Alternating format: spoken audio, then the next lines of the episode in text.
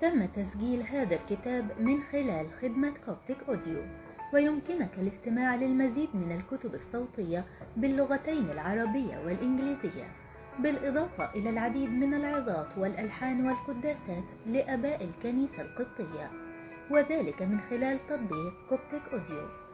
التطبيق موجود على أب ستور للأجهزة بنظام iOS وعلى بلاي ستور للأجهزة بنظام أندرويد. الزواج عهد أم عقد؟ لنيافة الأنبا يوسف إبارشية جنوبي الولايات المتحدة للأقباط الأرثوذكس. تعريف: يهتم قداسة البابا شنودة الثالث بابا الإسكندرية وبطريرك الكرازة المرقسية اهتماما كبيرا بالأقباط الأرثوذكس داخل وخارج مصر، لذلك تشهد رعويته انتشارا متزايدا لكنائس الأقباط الأرثوذكس خارج مصر. ومن أجل مواجهة احتياجات كنائس أقباط المهجر في الولايات المتحدة الأمريكية، تأسست أول إبارشية عام ألف وتسعمائة وثلاثة وتسعين، وهي إبارشية جنوبي الولايات المتحدة للأقباط الأرثوذكس، حيث ترعى إحدى عشرة ولاية في جنوبي الولايات المتحدة. ويوجد بالإبارشية ثلاثة وثلاثين آباء كهنة يخدمون في سبع وعشرين كنيسة، ويخدمون ستة وعشرين مجتمعا من الأقباط الأرثوذكس. تقديم: كلفني نيافة الحبر الجليل الأنبا يوسف باتضاع شديد أن أكتب تقديم لكتبه الجديدة عن المشورة الأسرية، وفي الحقيقة فإن هذه الكتب هي المحاضرات الشيقة التي ألقاها نيافته على طلبة مراكز المشورة بالكنائس المتعددة، ثم سجلت في كتيبات لتكون مراجع للحياة الاجتماعية والأسرية لأبناء الكنيسة.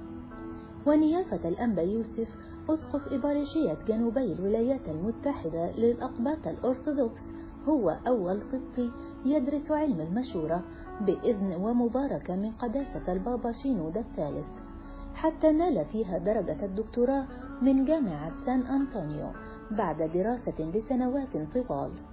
ولما أرادت الكنائس الاستفادة من هذا العلم لحل كثير من المشاكل الزوجية ومعرفة الطرق المسيحية المستقيمة لتربية الأولاد ومختلف نواحي الخدمات المتخصصة مثل خدمة كبار السن والمعاقين، لم يبخل نيافته عن أن يكرس وقت أجازته التي يقضيها في مصر في تدريس هذه المقررات، سواء في الإبارشيات والكنائس المتعددة ومعهد الرعاية بالقاهرة، مقدما كل تعب ومشقة في سفر طويل ومجهود كبير في محاضرات تستمر بالساعات، غير الاجتماعات الصغيرة التي تعقد لنمو مراكز المشورة وتطوير المناهج التي تدرس بها.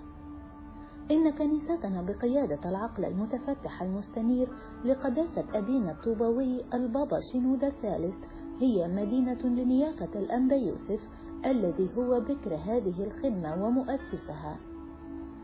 وبحكم معرفتي بنيافته لسنوات طويلة من العمر متزاملين في الخدمة بكنيسة الأنبا أنطونيوس بشبرا، فإنني أقدم الآن لشخصية متواضعة منكرة للذات، لأن نيافته لا يجذبه المديح ولا يكره النقد ولا يسعى للشهرة، تلك الفضائل التي تزين الإنسان الروحي والخادم الأمين الذي يعطي الكرامة لصاحب الكرامة، الذي يعطي ويبارك المواهب والوزنات.